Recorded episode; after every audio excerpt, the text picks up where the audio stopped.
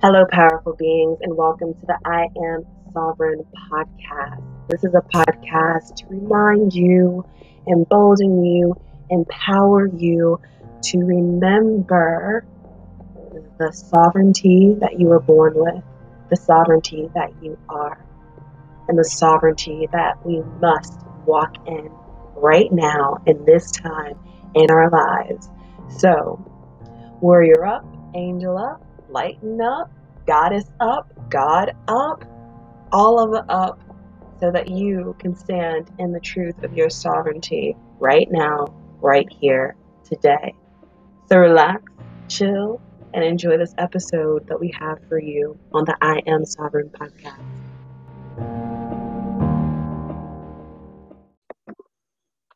Hello, beautiful sovereign beings. I am Shauna Williams, and this is the I Am Sovereign podcast. And on today's episode, we are talking to Jenelle Pierce, and she is the founder, creator of the STI Project. And her mission, one of them, is overcoming the stigmas with STIs and the shame that comes along with that.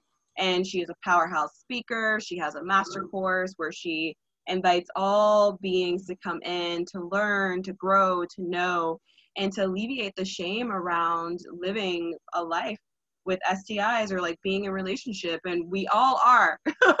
That's the the news like we all are in relationship with. So Jenelle, please introduce yourself more into the space and let us know more of who you are. Hello, hello, hello. Thank you so much for having me. Yeah, so um, my primary hat is I'm the executive director of the STI project, and I'm also the spokesperson for PositiveSingles.com. And um, and overall, I'm a sexual health educator and through all of that, um, I guess, as well as an adjunct professor. So I wear a, a, few hats, but they're all very similar. It's all around education, empowerment, creating awareness, and overall, the goal then is the outcome, the intended outcome is acceptance. So mm-hmm. not only acceptance for folks who are living with an STI and what that means to live with an STI and be in a body that has an STI, but also accepting ourselves as is, um, our sexual, our sexual human sexuality our sexual our sexual selves as sexual beings and um, supporting what that means and what that looks like for all individuals and as best as i can within um, within my experiences and identities and knowledge. And so, yes, I've been doing it for about 10 years. And the website, the STI project is primarily a website, and then I'm on all social media channels. And like, like Shauna said, I do a lot of speaking and media engagement, um, etc. but all with the primary purpose of helping and serving others who are going through a similar experience. I have genital herpes and I've had it since I was 16 years old. So the out or the goal is to help people to move through that experience a lot faster and with a lot more confidence and acceptance than I was able to years and years ago. Mm. Thank you. Thank you. Thank you. Thank you. So happy to have you here. Uh, will you please, because I made up your, you are you are the face, the founder, everything when I think of STI Project. So, will you please tell people a little bit more of what that is and what what's provided through the STI Project in particular?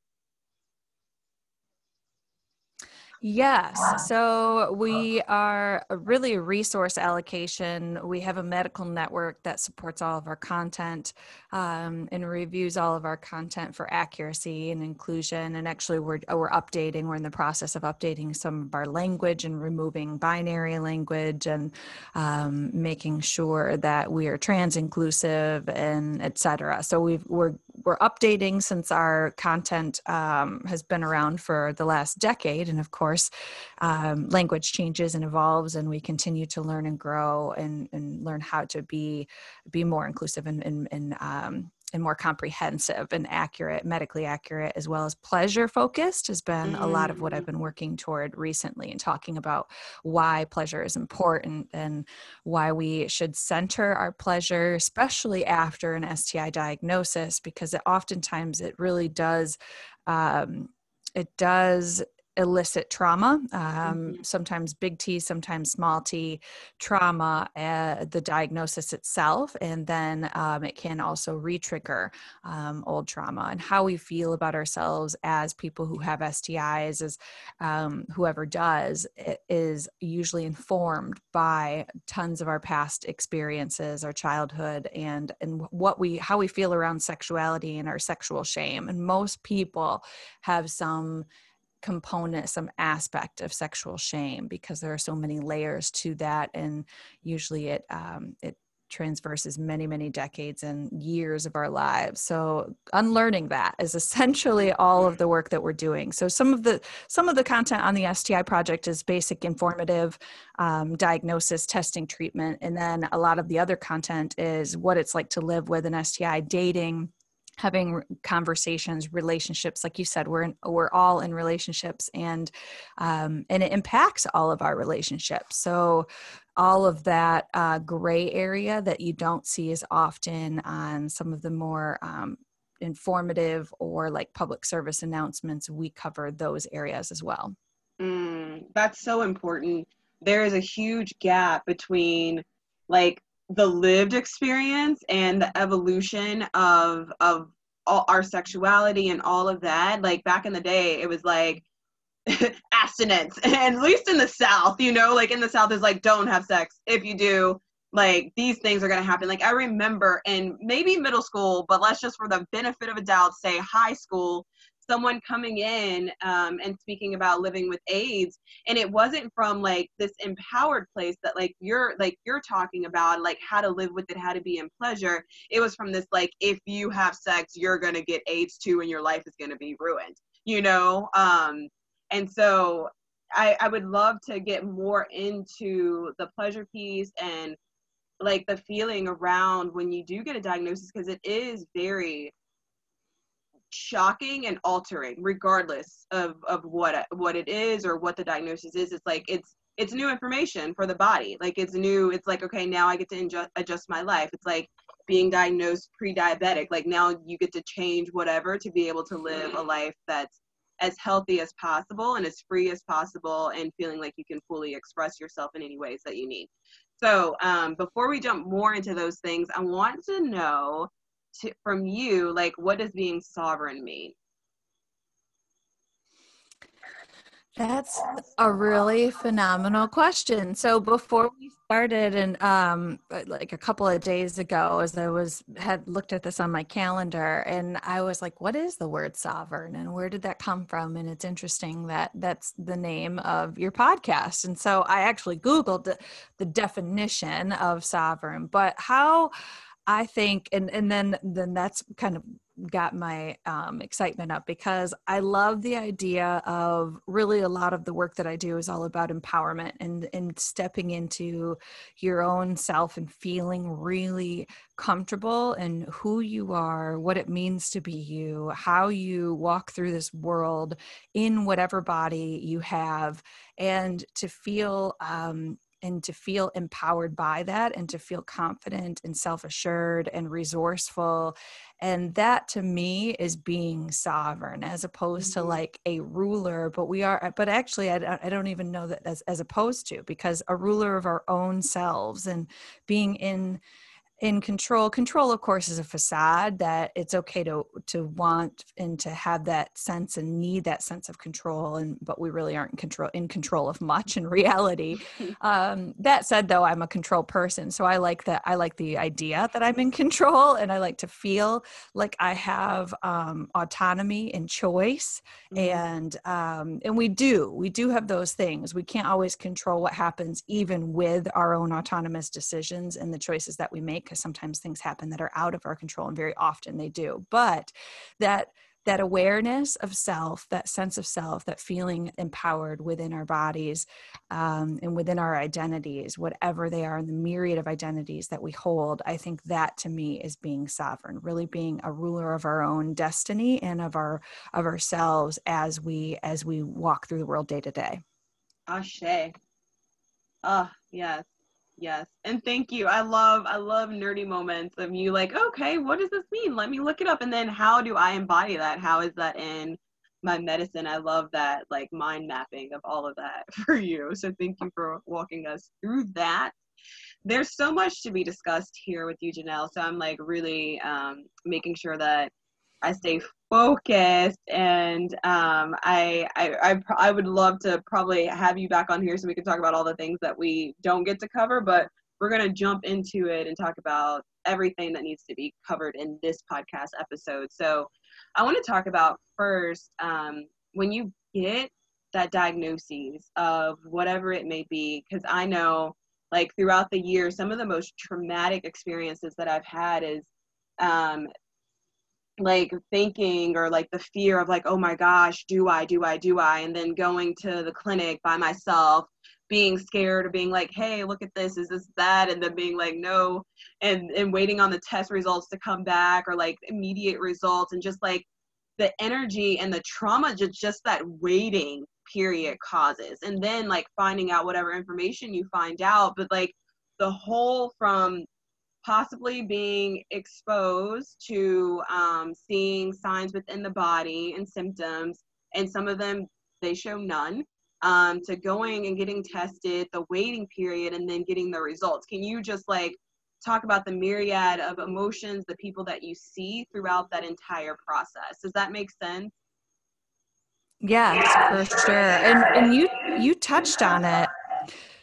Actually, part of the reason why we feel that way, why it is such a a scary and um, fear laden experience is because of the fear mongering and the scare tactics that are a part of a lot of our educational systems when we when we learn about sex ed and sexual health. And so we come into that process with all of these misconceptions already laying the foundation for how we're feeling about whatever the outcome might be. And the shame of it and what the shame I, the the sad part about it the disheartening part about it is that we the messaging should be that so many people the vast majority of all people of all sexually active people contract an sti at some point in their lives. More than 80 to 90% of all sexually active people contract an sti so it's super common.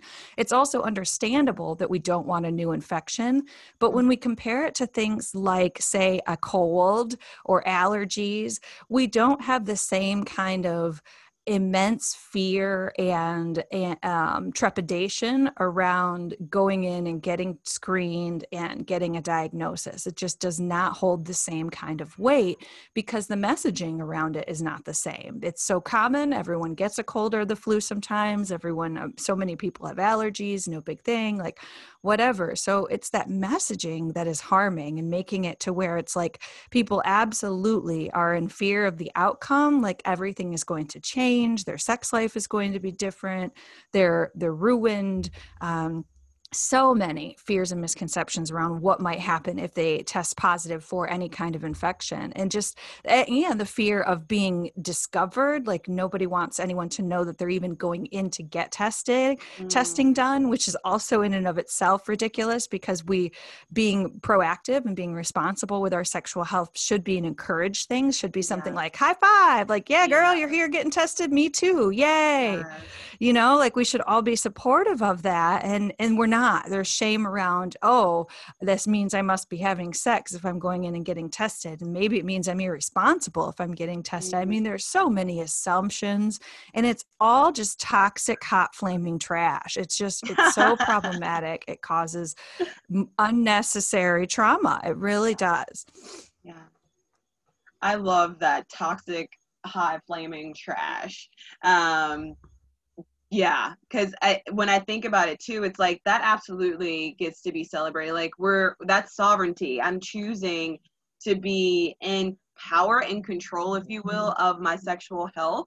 And it's it's talk about self-care. There's all this self-care talk self-love talk for the past few years. It's like are you going to get tested? How are you having these conversations with your partners? In what ways are you being safe? Whatever safe means to you.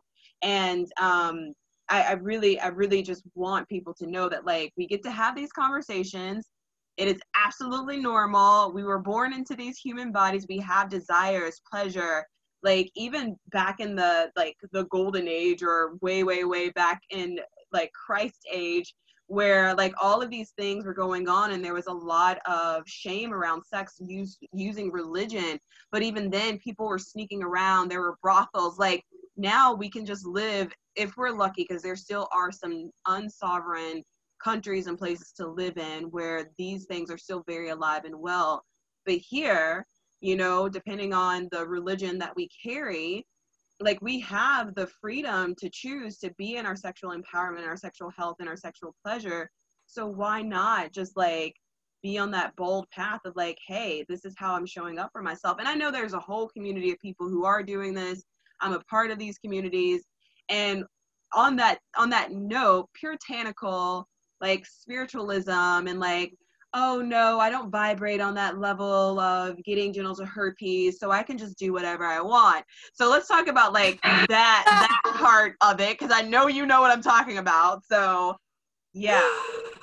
Oh yes, and I've heard too recently a few times um and and it is this is this is more toxic hot flaming trash is, is that um you know you carry everybody's vibes with you. So if you engage in sexual activities with that person you um, a piece of you is shared with them forever and a piece of them is always with you. And i'm like ew fuck that. That, that doesn't make any sense. Like that is a choice. I can come on. Like way to way to use your like new age newfound like la la spirituality and to harm people some more you know like to say mm. that this is this new like um, evolved state, an evolved way of looking at being spiritual, and then and then totally trash on individuals and in their experience and their needs and their bodies and their choices by basically you're just reframing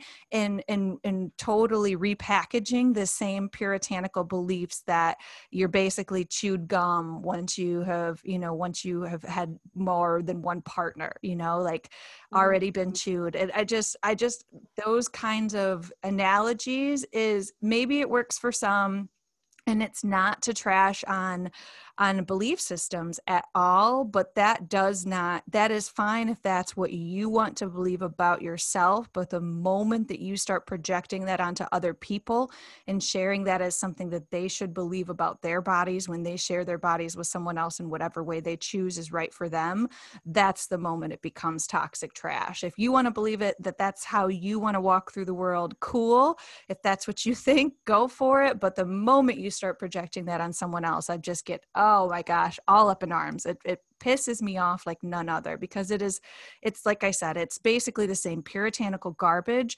repackaged in existential spiritualism. And that just unfortunately is the same thing over and over again and just in, in a new, with a new bow on it. You know, poop is still poop even if you, even if you paint it red and, and stick a bow on it. it still so, smell like shit. exactly. so, yes. Ooh, ooh, ooh, and the whole, like you said, the whole vibe of like, I won't get herpes because I have this energy. Energy is powerful. I will say that we can do a lot of amazing things around energy with our bodies. And I've I've seen some amazing documentaries around this. And so I won't I won't start to say that I know everything about this, however, because of the vast, vast number of people who contract infections, it um, it is just unfortunately, I don't think that that is going to serve all people with that with that mindset by itself. I think that that can be incorporated as part of a comprehensive way in which to approach your own well-being and health and um, and i do think it can be very powerful but i don't think that that is going to totally protect you from all stis and infections because infections just that's not how they work. They don't have bias they don't have beliefs they don't care who they impact all manner of people from all walks of life and the vast majority of all sexually active people contract something and i just yeah i think we we can utilize some of that that that mindset and that belief um, and that that way of of approaching our well-being in a way that really helps us. But i think the moment again the moment we start to project that onto others like if you just do this then you'll be fine unfortunately it's not up to us to decide what is going to serve somebody else's health and their well-being and we can um, share what works for us. But that's as far as i think is is ethical is sharing Mm-hmm. what works for us and not and not saying this is what you should do or you need to do this or if you do this this will happen. You don't know that. And then what happens when somebody says well i had all this amazing energy and all i did was uplift and um, project all this positive energy and i still had this happen and then they're shocked and then they don't have the practical knowledge to help them move forward so if we em- empower people with the most education we inform them with as eh, with all the tools and resources then they can decide what is best going to work for them what is going to suit their bodies their needs their intentions Absolutely. And this really speaks into sovereignty. And so I would like to go in a little bit more on the spiritual side of what you just shared. And thank you. I work as far woo as possible. Like the, the, the depth of my woo cannot even be conveyed on social media or anything like that. And I'm also very much in this body and in this 3D reality and energy is real. And we all like there we have our energetic body. We are not just we're not just in this human body. So it's like in being sovereign being able to give information so people can just choose what feels right for them what is true for them. When i think about um the there there my friend actually made a post not that long ago about like just being aware of when you have sex with strangers you're taking on their energies yada yada yada we are always in each other's energies. And so when we're connecting in that space of um, sexual connection, there is a sharing that's happening. Now, if you keep it for seven years, because that's like, that's that's the number that people have said like it, it stays with you for seven years and you recycle that energy like if i'm not if i'm like we enter this consensual container once we exit it like you no longer have access to my pussy. Like you no longer have access Amen. to my energy or anything like that. So it's like when we buy into that we then become a victim of that. So it's like sovereignty to know that like no you can believe that and you can literally manifest in your physical body and in your relationships all of that belief that would come to believing that you carry every energy of every person that you have sex with or in sovereignty you can be a consensual being and like say no this ends here and create boundaries.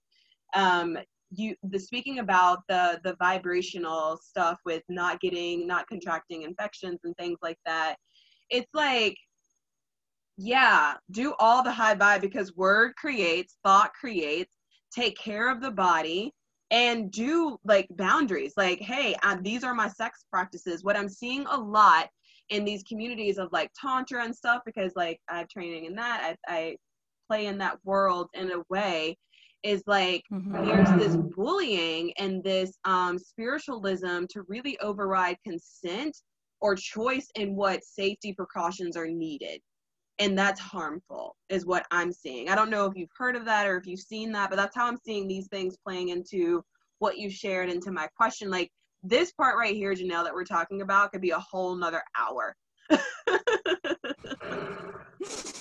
I totally agree. I totally agree. And I have and I think for the one thing that that like comes out in what you're saying and I love that I, I absolutely love that you're like you get to you get to consent to yeah and the sharing of the energies is is for me one of the most powerful things about sharing my body with someone else in that in that kind of intimate way like that and and intimacy in other ways that sharing of energy with close relationships and friendships and family members and etc and so we share energy uh, very often with many people all Yeah. the time so to assume that you're carrying all of those energies with you all the time first of all that's exhausting and that's that's has just not you get to choose that no i'm going to let that go and no, that's not going to be i'm not going to continue with that and this person and this energy is not going to continue to be and i love the boundaries and the uh, the clarification there i think you said it just absolutely eloquently and the other thing that was just stuck out to me is that it doesn't have to be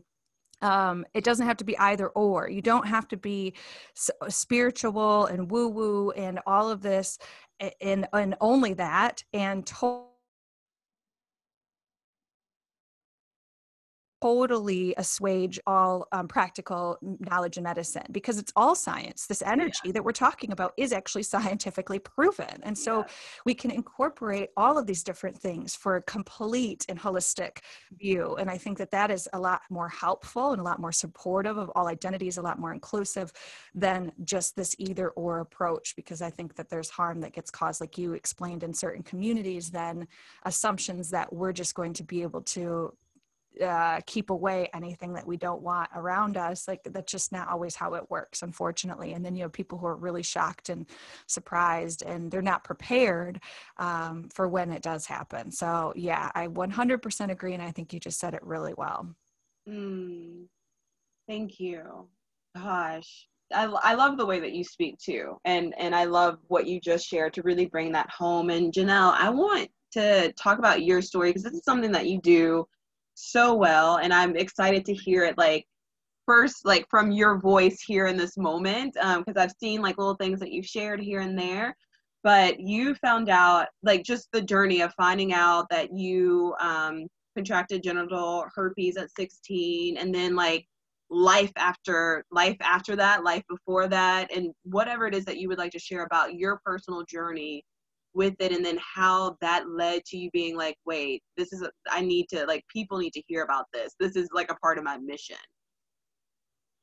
Yeah for sure. So like you said when i was 16 years old i contracted genital herpes and at the time i did go through very common a very common diagnosis experience where i was shamed by my practitioner and i was shocked. I was in disbelief absolutely mortified I had a lot of peers who were horrible to me years after that. I surprisingly enough though i had amazing relationship experiences i've never actually experienced a rejection as a result of my status um, although that's not everyone's experience and sometimes people do even when they disclose and even when um, it's a really positive relationship and sometimes that just happens but for me i've been really lucky in that area and then and i've had many many relationships and lots of lots of long term really healthy phenomenal sexual relationships and my herpes and my having an infection having an sti has never impacted that once i stopped allowing it to. Once i mm-hmm. stopped embodying those stigmas and i stopped believing the stigma about myself and that was really what was so hard about it was the immense stigma associated with having herpes. And even after that i contracted scabies which is another it's a parasitic sti and i've had hpv as well which is another viral sti and so I've had multiple STIs, um, which sounds kind of crazy to say out loud, but that's actually very common. And once you have one, you're more likely to contract another, et cetera. So, yes, for for to go kind of backward when I was first diagnosed, and for many years after that, I struggled immensely with self worth, and I felt like I was damaged. I felt like I was I was deserving of poor treatment, and that I had um, that I was all of the things that I associated with people who had STIs. I was very ignorant around STIs. My sexual health education was abstinence only based and shame focused, and so the little that I knew was all misconceptions and all stigmatized. And so that's what I really believed for years. But after all of these like positive relationship experiences, after I um, had got many degrees in school and started doing well professionally and had slowly established really uh, healthy relationships in my life, both um, intimate and um, sexual relationships, as well as like friends and family. I'd slowly cut out people who were harming me or who had who really didn't want the best for me that took years at, at, 29 years old is when i launched the sti project and finally at that point what kind of came the culmination of all of that i was in the vagina monologues at my alma mater and um, there was a woman who did a spoken word piece right before the vagina monologues went on for us and she was she went to school with us as well and um, the spoken word piece was about abuse uh, sexual abuse that she had experienced in her childhood and i was so um, it was really i just attribute to her over and over again that she was really the inspiration the final catalyst that that i was able to see her take something and turn it into art and it was so beautiful her performance and the words that she spoke and the way that she strung them together and the um, emotion that came out and everything how that was emoted was it was all so incredibly powerful and beautiful and i thought if she can take something that was traumatic for her very harmful that has informed her entire life moving forward because you never actually totally get over a trauma. You don't forget about it um, and you don't actually move on you move forward from something like that. And so for her to do that in such a in such a way an enigmatic way i was absolutely taken aback and i thought i can do that too. And and because i felt so good in who i was in my body and um, where I was in my life. And I realized that the stigma associated with living with an STI did not add up to how I actually felt. That, that those two things didn't reconcile how people and how public views someone with an STI and how I actually saw my life and myself were two entirely separate things. And so I thought there needs to be some sort of reconciliation. There needs to be education around this around the gray area around what it means to live with an sti around what it means to have communication with partners etc and there really were very few if any resources out there that were doing that. So i quit my job my full-time career as an accountant. I was working um, as an analyst for a public health um, corporation and then um, launched the STI project and just left corporate world entirely and said, "This is what I'm going to do." So, yes, everyone in my family and friends thought I would lost my mind and was batshit crazy, um, you know. And for a while, I wondered that about myself too. But it's been a really rewarding and phenomenal experience. It's just, it's taken me along a journey that I didn't even anticipate going into it, even though I, I very much believed in what I was doing you are such a badass. And I feel like what keeps coming in my mind is like you're the Brene Brown of STIs. If Brene Brown was like super badass and edgy and wild and talked about STIs and educated on STIs, like the compassion and the power that you carry is very similar to that energy. So thank you for sharing that.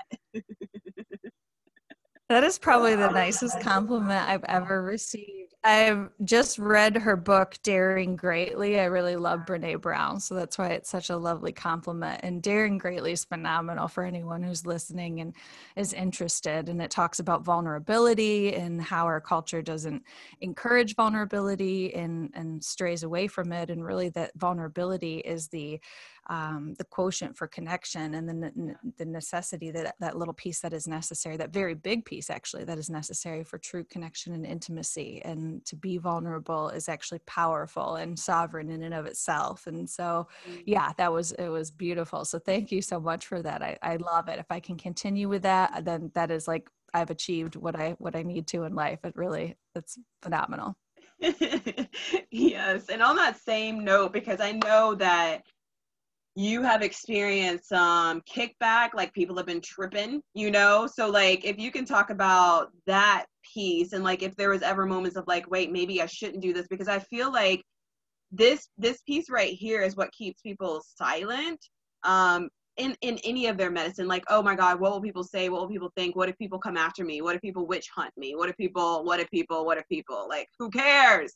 So will you please just share on your personal experience of people peopling and how that's affected you and what you've oh done my gosh.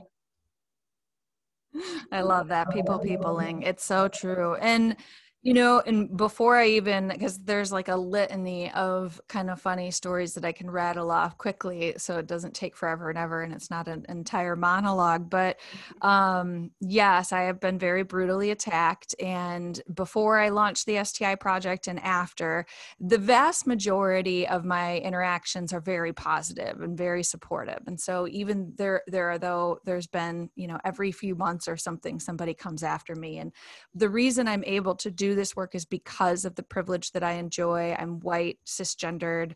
Um, I am heteronormative for the most part, or I'm primarily heterosexual, is what I should say, and um, and most of my identities are very comfortable for most people and that has allowed me the ability to do this in a safe way. So not everybody can share such sensitive topics or not everybody can do advocacy in this way but i still think advocacy is important and, and there are a, a, a million different ways in which to be an advocate and you don't always have to be public about your status you don't always have to do it in such a um, up in your face and upfront like i have herpes kind of way and the way in which i'm doing it so that said mm-hmm. um, i did expect actually it to be worse when i first launched the sti project because i had had such a horrible experience with peers and i had had friends who made me sleep on the floor at slumber parties because they learned i had herpes and they thought if we slept near each other that they would contract it from me.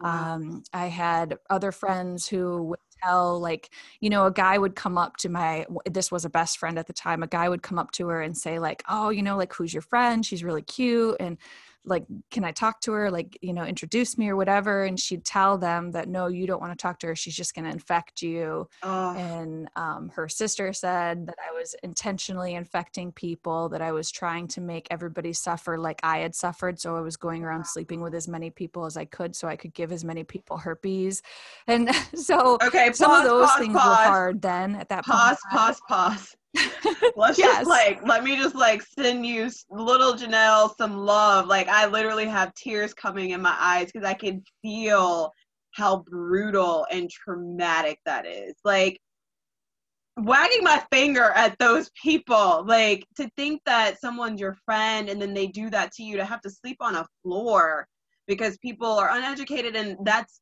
in high school and middle school and all of that. Like it's it is the worst um, so I just like wanted to just take a moment to pause and just like acknowledge teenage Jenelle who like went through all of that and did whatever it is that she needed to do to get to this point of moving forward to be the fucking blazing powerful woman that you are right now because you could have stopped. You could like so many other paths could have happened just on that little piece of how they treated you from that moment. So I just felt like that needed to be said and paused and like now please continue.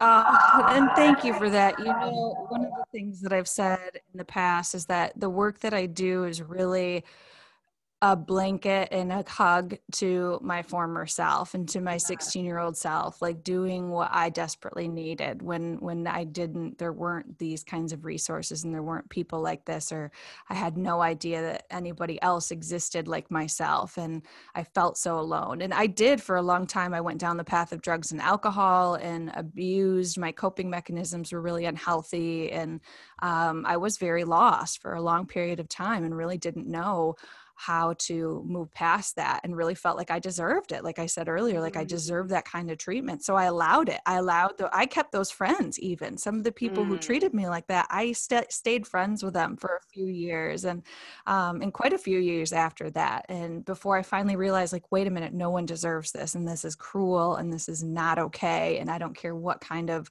excuse is being used um, to justify this behavior, but nobody deserves this kind of treatment, et cetera. But it took a little while to get there. So, yeah, so that was really, really, that was one of the hardest times in my life. And um, by the time I got to the STI project, like I expected flaming piles of dog poop on my front porch and paper bags. Like I thought that I would get totally attacked and um, the internet trolls would come out. And not to say that they haven't, but um, now it's been a little bit more subversive. Like one of my family members, when I first launched the STI project, called my then employer uh, the place that I was a healthcare analyst for Stryker Corporation. They're one of the big, um, or not the big four. I worked for a big four accounting um, firm as well, but they're one of the Fortune um, 500 companies. And they called them and said, "Do you know what she's doing?" And she has this STI project. And I had already put in my um, notice of leave and everything because I was going to do this full time. But they were essentially trying to get me fired and thought that it was horrible that I was talking about having an STI. And this was my family member, you know, and so um, that I found out. And a lot of these things I always find out after the fact. So by the time I find out about it, it's kind of like well that was crap that you did that and i mean i'm my trust and where my boundaries are with certain people is very specific based on these experiences but it it no longer harms me in the kind of way that it used to and um, my husband's ex-wife is a good example mm-hmm. of like mm-hmm. current today being attacked. And the very first thing that she always says the moment she's upset about something is I'm a herpes laden whore. And her her father actually coined that term. And so that's the number one thing that they go to, even despite doing this work publicly and professionally and, and having awards and being um, lauded in a, in a positive way online and, and, and in the work that I do still that is the first thing that they go for that is the thing that they think is my weakest and that's the thing that my husband gets attacked for too the moment that mm-hmm. somebody's upset with him they're like well your wife is dirty or nasty or whatever so mm. even though none of those things really impact us because we know the origin we understand the stigma we understand the ignorance around it um, they still think that somehow that is my weakest link or that is like the soft spot and um, yeah so it's it's disheartening and it means that i still have so much more work to do because the stigma is strong and mm. is continuing and um,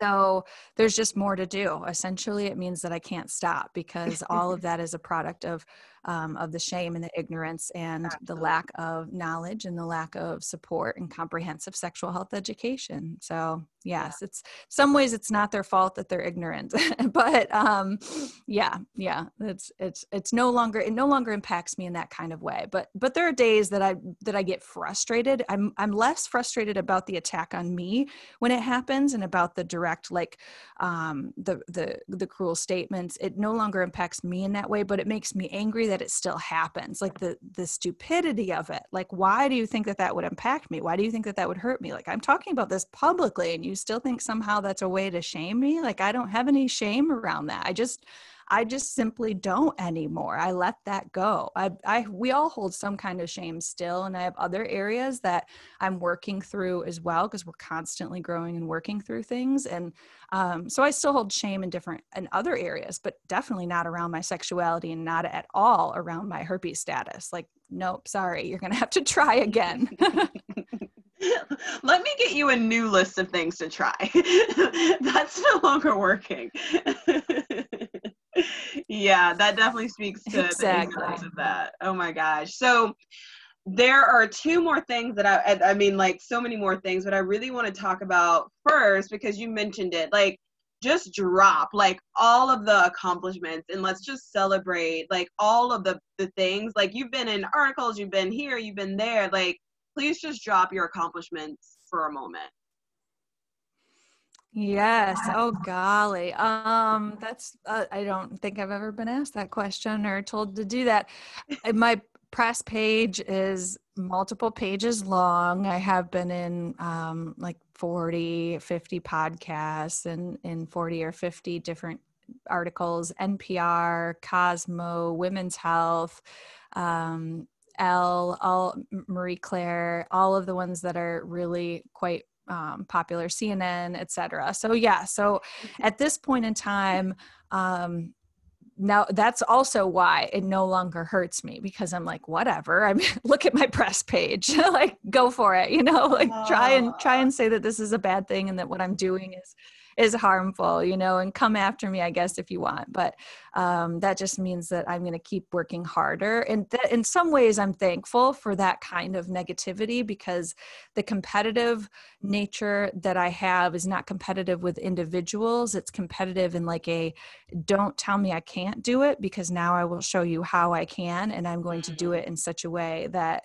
nobody will ever be able to shut me up again. And um, you're not going to minimize and um, and and basically shame or mistreat me and categorize me without me allowing that to happen. So yeah so lots of really good things have happened and i'm really i just feel super honored actually one of the biggest things this i'll leave it with this that the answer to your question is my hometown is grand rapids michigan and now i live in asheville well fairview but asheville north carolina a little suburb fairview is a suburb of asheville but anyways um my hometown is grand rapids michigan and a couple of years ago right at right actually before i moved to north carolina i was awarded two big awards in the city. I was awarded 40 under 40 um, there then um, and then also 40 under 40 most influential business owners and then um, the 50 most um, influential women award in west, west michigan and that to me it was so cool because West Michigan is a conservative area of the country. And initially, when I had launched, like I said, you know, there were a lot of people that were nervous or didn't know what the heck I was doing with my life. And like, this is what you're doing for a living. You're talking about having herpes. Like, what? Who does that?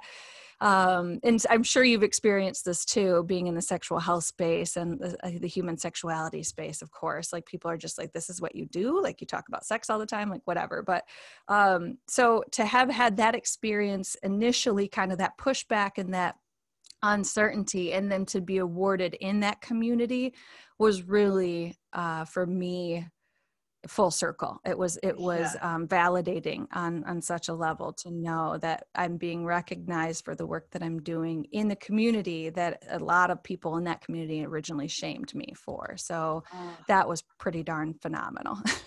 Oh my gosh. Yes yes yes yes yes yes.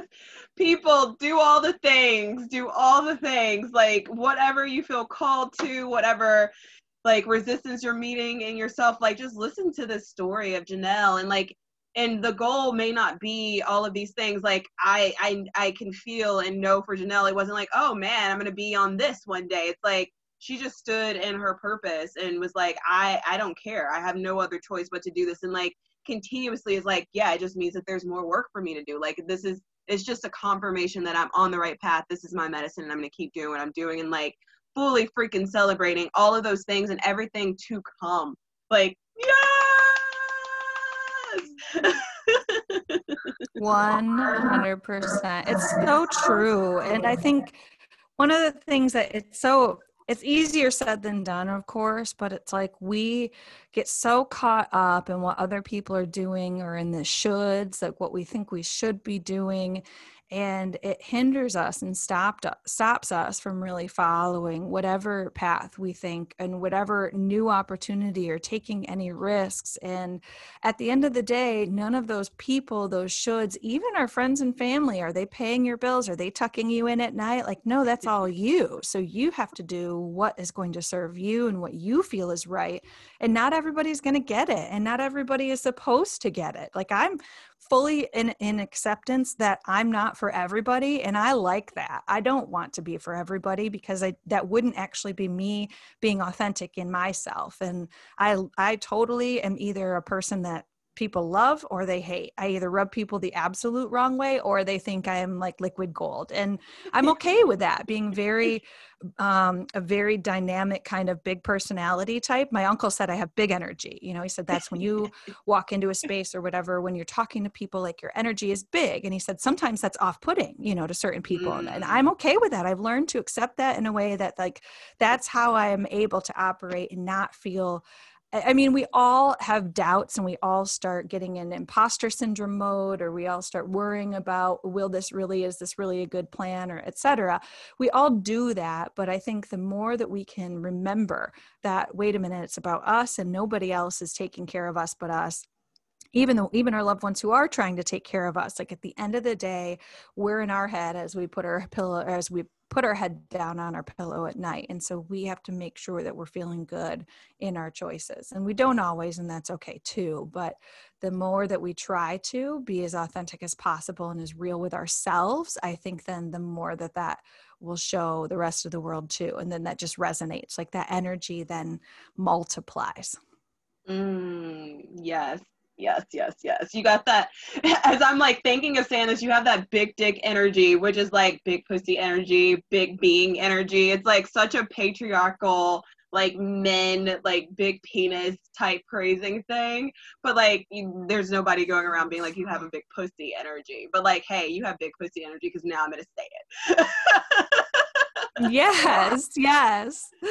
Big dragon slayer energy. Last year I said something like that, like because I was taking someone to court and um, you know, whatever. And I was just standing up for what was right even though it was a pain in the ass and but yeah exactly like you just have to fight sometimes and it's not not everyone can again the identities that i have and hold um, put me in a position of privilege and ability to do that. And so every that's going to look different for everyone entirely different. And i support and um, encourage whatever that looks like for you whoever's listening.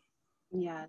And that brings us to the final deep dive question is and we were talking about before we started recording the ways in which you're really focusing on your personal aspects of reparations to the BIPOC community, Black, Indigenous people of color, and then also how you're allowing it to be more diversified and accessible. So for your offerings. And so if you can just speak to how that what what it was that woke you up to start doing this, how you're implementing it, and um, what changes you're seeing. Because I know that within the black community, there's so much shame around sexuality. Like, be queer, you're going to hell. Have an STD, everybody's going to talk about you. You know, like it's it's it's terrible. Um, so I love that you're expanding it and making it accessible. And so please just like speak on your efforts.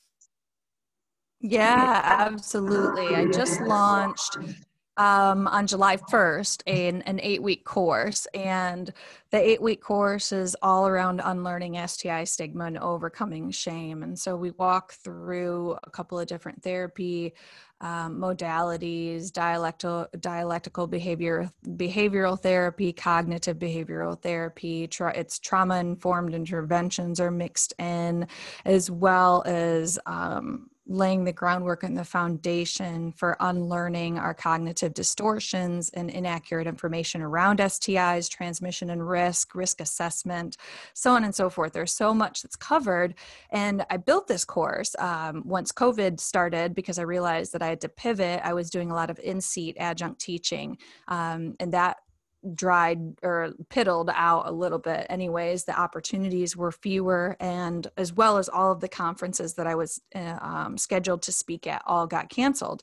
So i had to pivot really online. And what was super cool about it is um, of course the black lives matter movement really came into the forefront and um, it allowed me to see inside myself some of my own uh, racism that is that is it's a constant unlearning process and just inherent things like one of the things that i've said in the past and this applies to all biases um, but will apply it specifically to racism at this point is the things that you think in your head um, what determines whether you're a crap person or not is not whether you think something that's racist or biased um, and it, it's not whether that comes with whether that first is thought that that thought process was built and was formulated over years of time. And so that's not something that you can just totally wash away and get rid of with one fell swoop that takes that takes that takes time to unpack and unlearn um, what was already established and, and those foundational misbeliefs and, and problematic beliefs. But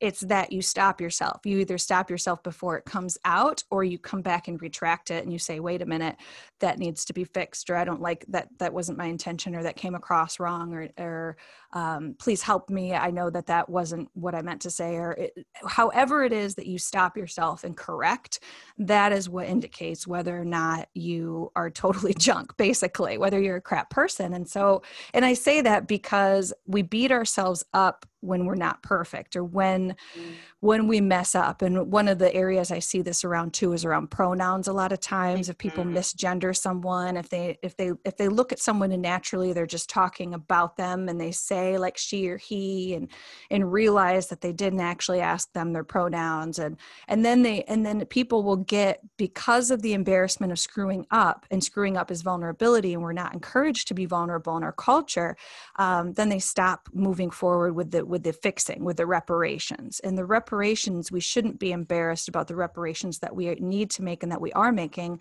because that means we're trying. And so we're never going to get it 100% right. But the fact that we're working on it and trying, I think, is admirable and good. And we need to keep doing it. And it doesn't mean we need a pat on the back or, um, or a lollipop for, for trying and, and making reparations to any communities whatsoever. It just means that we can keep doing it without having to feel shame around screwing up. And so I'm, I'm big on getting rid of the shame around mistakes, around um, around problems, around things that we feel like are something bad about us and, reframing that. It doesn't mean you're bad, it means you're trying. And so keep doing that. And that's great. So that said, um, that's kind of something that I've been working on for a while, but it really came to the forefront because I realized that I still randomly think racist things or um, just the privileges that I enjoy and the lack of diversity in a lot of my experiences and background bring in inherent bias that I um, that I don't do a lot of to to make any reparations. I don't do a lot of work and I haven't done a lot of work historically. I've done a lot with the LGBT community and I did a lot of activism around that earlier before I launched the STI project and felt a lot of parallels um, there, but I just haven't really done anything for BIPOC communities and the Black community in particular. And so when I launched this course, um, and again this is not an admirable amazing thing but i'll come full circle with this is i, I offered it to the black community for free um, because i thought this is the least that i can do because it's a paid course and it's not super cheap. I have tons of free accessible resources that are available. My website's all free and all my social media posts and information are free but this course is a paid course. And so i offered it to the black community for free. And as I was telling Shauna before we started the podcast, I, I believed in the course and really knew that it would help. And I even when I put it out there to the community and to my my following that I was offering it to black black folks for free, um, I, I, said specifically, I may not be the person to serve because I am a white cisgendered person. Um, my identities may not be the the right avenue or the right person to help you in this arena. That said, this is available, and if you feel like um, you can trust me in that kind of space within whatever boundaries are going to work for you, then this is this is a resource that's there. And as a result, though, it's been there are over 50 participants in the course right now, mm. and I didn't anticipate this, but I've experienced so much joy from this course the people who are going through it and, and not everybody is is a is someone in the black community um, there are people who paid for the course and there are um, a myriad of other of other identities and other folks um, men women non-binary and their response to the course their growth their interaction there's a live q&a we do every week and we do a discussion board and so there are a bunch of different components and it's been it's been incredible. It has been like absolutely eye-opening and i knew that it would help people but i didn't know that it would be the i mean i knew it would transform but the amount that being able to see everyone's faces change their energy change i mean mm. right even over a zoom call i can tell. It's been so cool. It's really I think I'm most proud of this, and this is going to be kind of my um, foundational, biggest intent for a long time is really is really promoting this and um, and getting it out there to as many folks as possible. But it's been phenomenal. It's been really really rewarding. I've gained so much, and then I also feel a little bit selfish because I've gained so much from it. Seeing how how it's helped everyone, um, even though I knew it would, it's just been so validating in it's it, it is. I, I don't know what, what else to say other than it's been so joy joy building and I, i'm i just feel so thankful and i feel so i feel so privileged that's what i was saying initially when we were first chatting is that i really do feel so much privilege of being able to help and serve in this kind of way and offer these kinds of services and support one um, the folks in the course their growth as well as people who just follow my resources and content and i get messages all the time like that and it just they never get old because it helps me to keep going and i'm just so thankful. I'm so so so thankful mm, and how do people find this? Like how do people gain access to this course your masterclass all of that? Yeah so the link is um, the stiproject.com and it's the first the first thing you see when you come to the website will be the course info that you can click on to find out more. Um, so the STIproject.com, or I'm I'm on all social media channels, and it's at the STI Project, and um, and then the link that's in my bio on all social media channels goes to course information as well as some other things, YouTube and um, etc. So yes, if you're interested in the course or interested in um, just seeing what other resources are available, and especially accessible free resources, then please come and pop by and um, check out any of those any of those ways in which to reach me. Yes, thank you so much, Jenelle. Thank you for your pivot and the offerings that you're having and that you're giving specifically to the BIPOC community and just how you're checking yourself. Like I loved how you were like, yeah, like these thoughts come through my head and it doesn't make you a junk person just because you have them. It's what you do with them when you know better, you know, and what comes out of your mouth. Um, so that that is a great distinction that I'm so happy that you spoke on because we all will have all kinds of thoughts and it doesn't mean anything. It's what they then create or what we then allow. Mm-hmm. Exactly. Exactly. Exactly. And we're always we're always learning. You know, we're always there's always something we can do better at everyone. So I just think that it's so easy to just to to get embarrassed and to kind of hole up and to dig ourselves in and i see that um, in some dynamics and some folks who just are absolutely like reticent to any kind of change and growth and it's just a fear really what that is is a fear of vulnerability is what they're showcasing by not by just digging in further to stuff that's so toxic and bad and not moving forward with what our culture is doing and what people are saying and etc so i'm trying to be the change i wish to see as cliche as that saying is um, but i still you know appreciate when people are like that still sucked or that didn't serve me or something irked me about what you said there you know i appreciate it call in and call outs as well so all of us um, can basically do better.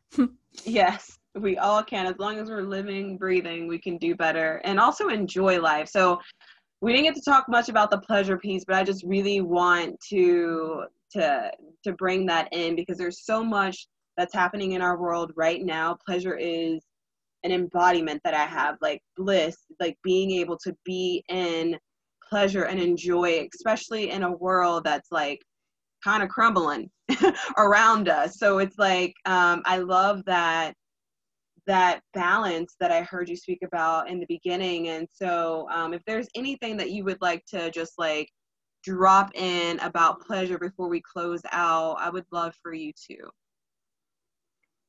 Oh, good. A good way to end it. I love it. Um, yeah, I think it's it's so hard for people, especially who have an STI after a diagnosis, to feel pleasure and want to feel pleasure and to explore pleasure in their bodies and, and just people in general are not encouraged to especially um, folks who identify as a woman women are not often encouraged to just truly go after their own pleasure. It's looked as self serving or is looked at as selfish, and we should always be somehow selfless and caretakers and caring for others. And we can't care for others if we're not also caring for ourselves. And one way in which we can care for others is by showing them how they can care for themselves by demonstrating that. And one of the ways in which we care for ourselves is by allowing and encouraging pleasure and exploring what that might mean for us and all the different ways in which we can enjoy pleasure. So I'm very much a pleasure activist, and um, and any time that you have an opportunity to experience pleasure, do it. Please do because there's not enough in this world. Not enough at all. Not enough pleasure. Not enough joy. And being mindful and just being present when those opportunities present themselves is the best way in which to honor that. Mm, yummy, yummy, yummy. Yes, yes, yes. Ah, Thank you, thank you, thank you, everyone. Enjoy this episode. And we are at the end of this episode for now, leaving a space for Jenelle to come back on and for us to wrap about whatever may be needed. And you guys, it took us some time to have this happen. Did we start talking in January, December? When did we start this conversation of having you on? Oh my ah. gosh, I feel like it was. It's like been five years. We've been trying to get together for five years in 765,000 days. but we did so, it. yeah, celebrating that we we have done it. We are bringing this to you. So enjoy it in all of its glory. Please utilize the resources like stiproject.com is for everyone. Like every single person can go on there and learn if you feel called to the masterclass and the course do. Like whether you have have contracted an infection or not like we are living breathing pleasure filled humans. Like the more we can know the more we can grow. And she also has a group on facebook. So can you just drop that really quick before we close out Oh yeah, I forgot about that. Yes, it's a group anyone can join. It's um or well, it's for folks who have herpes and um any kind of herpes oral genital um, and or both any type i should say type 1 type 2 and um, it is a herpes support group so if you google herpes support group it's called unlearning um, sti stigma or herpes stigma and overcoming shame so it'll the cover and actually i'm not sure actually how i think it is called it's like um boogers. Now I'm trying to figure out what it's actually what the actual URL is. I don't know. But anyways, it is it's a herpes support group. It's called Herpes Support Unlearning Stigma and Overcoming Shame. So if you mm-hmm. see that title, then you've uh, you found the right place. So if you'd like to join a Facebook group, it's private. No one can see that you're a part of the group until you join. Only members can see other members. So um, you have to ask to join and then answer a couple of questions and then you you can get in and we talk about all sorts of things living with an sti yeah. Okay guys. So there's an additional resource and join it if you feel called. And if you identify with that there are so many resources and support groups on facebook um, with living with herpes hpv and things of that nature. And i think it's important that you are in a group of of um, this caliber of what you've been receiving on this on this episode so just always again protecting our energy because it even online it can do its thing so just really coming into a container with Jenelle, I think would be great. And you have free will and choice, do what you do. But I just wanted you to know that. So remember that you are sovereign, you are holy, holy, and innocent, and nothing can change that. And I love you guys. We'll catch you on the next episode and utilize all the resources that are available to you. Lots of love.